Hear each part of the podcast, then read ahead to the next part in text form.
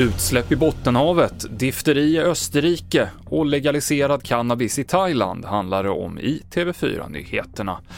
Men vi börjar i Ljusne i Söderhamns kommun där sökandet fortfarande pågår efter den treåriga pojke som är försvunnen sedan igår kväll. Den här rapporten lämnade vår reporter på plats, Alexandra Li Lettefors, för en stund sedan. Eh, hemvärnet är på plats, polishelikopter hovrar här över och flyger väldigt lågt för att se eh, det man kan se och se spår av den försvunna pojken mellan både det här bostadsområdet där jag befinner mig och där han då, som han försvann ifrån, men också då som du var inne på vattendrag. Ljusnan ligger ju inte så långt bort härifrån och det är även en, en ganska täta skogspartier så att man gör sitt bästa nu också med hundpatrull och, och söka runt efter spår men hittills inga spår efter den här pojken. Mer om sökandet på tv4.se. Ett mycket stort utsläpp av ett okänt ämne har upptäckts i Bottenhavet norr om Gävle.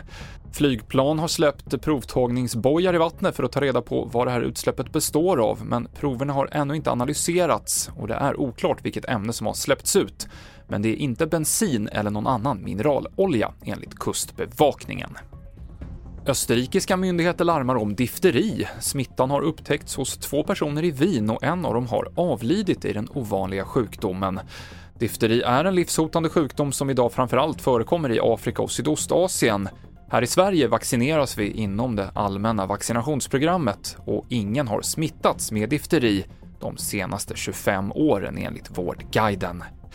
Och från och med idag så är det lagligt att odla och inneha marijuana i Thailand. Den thailändska regeringen slog tidigare i år fast att cannabis har flera medicinska fördelar och idag så legaliseras drogen.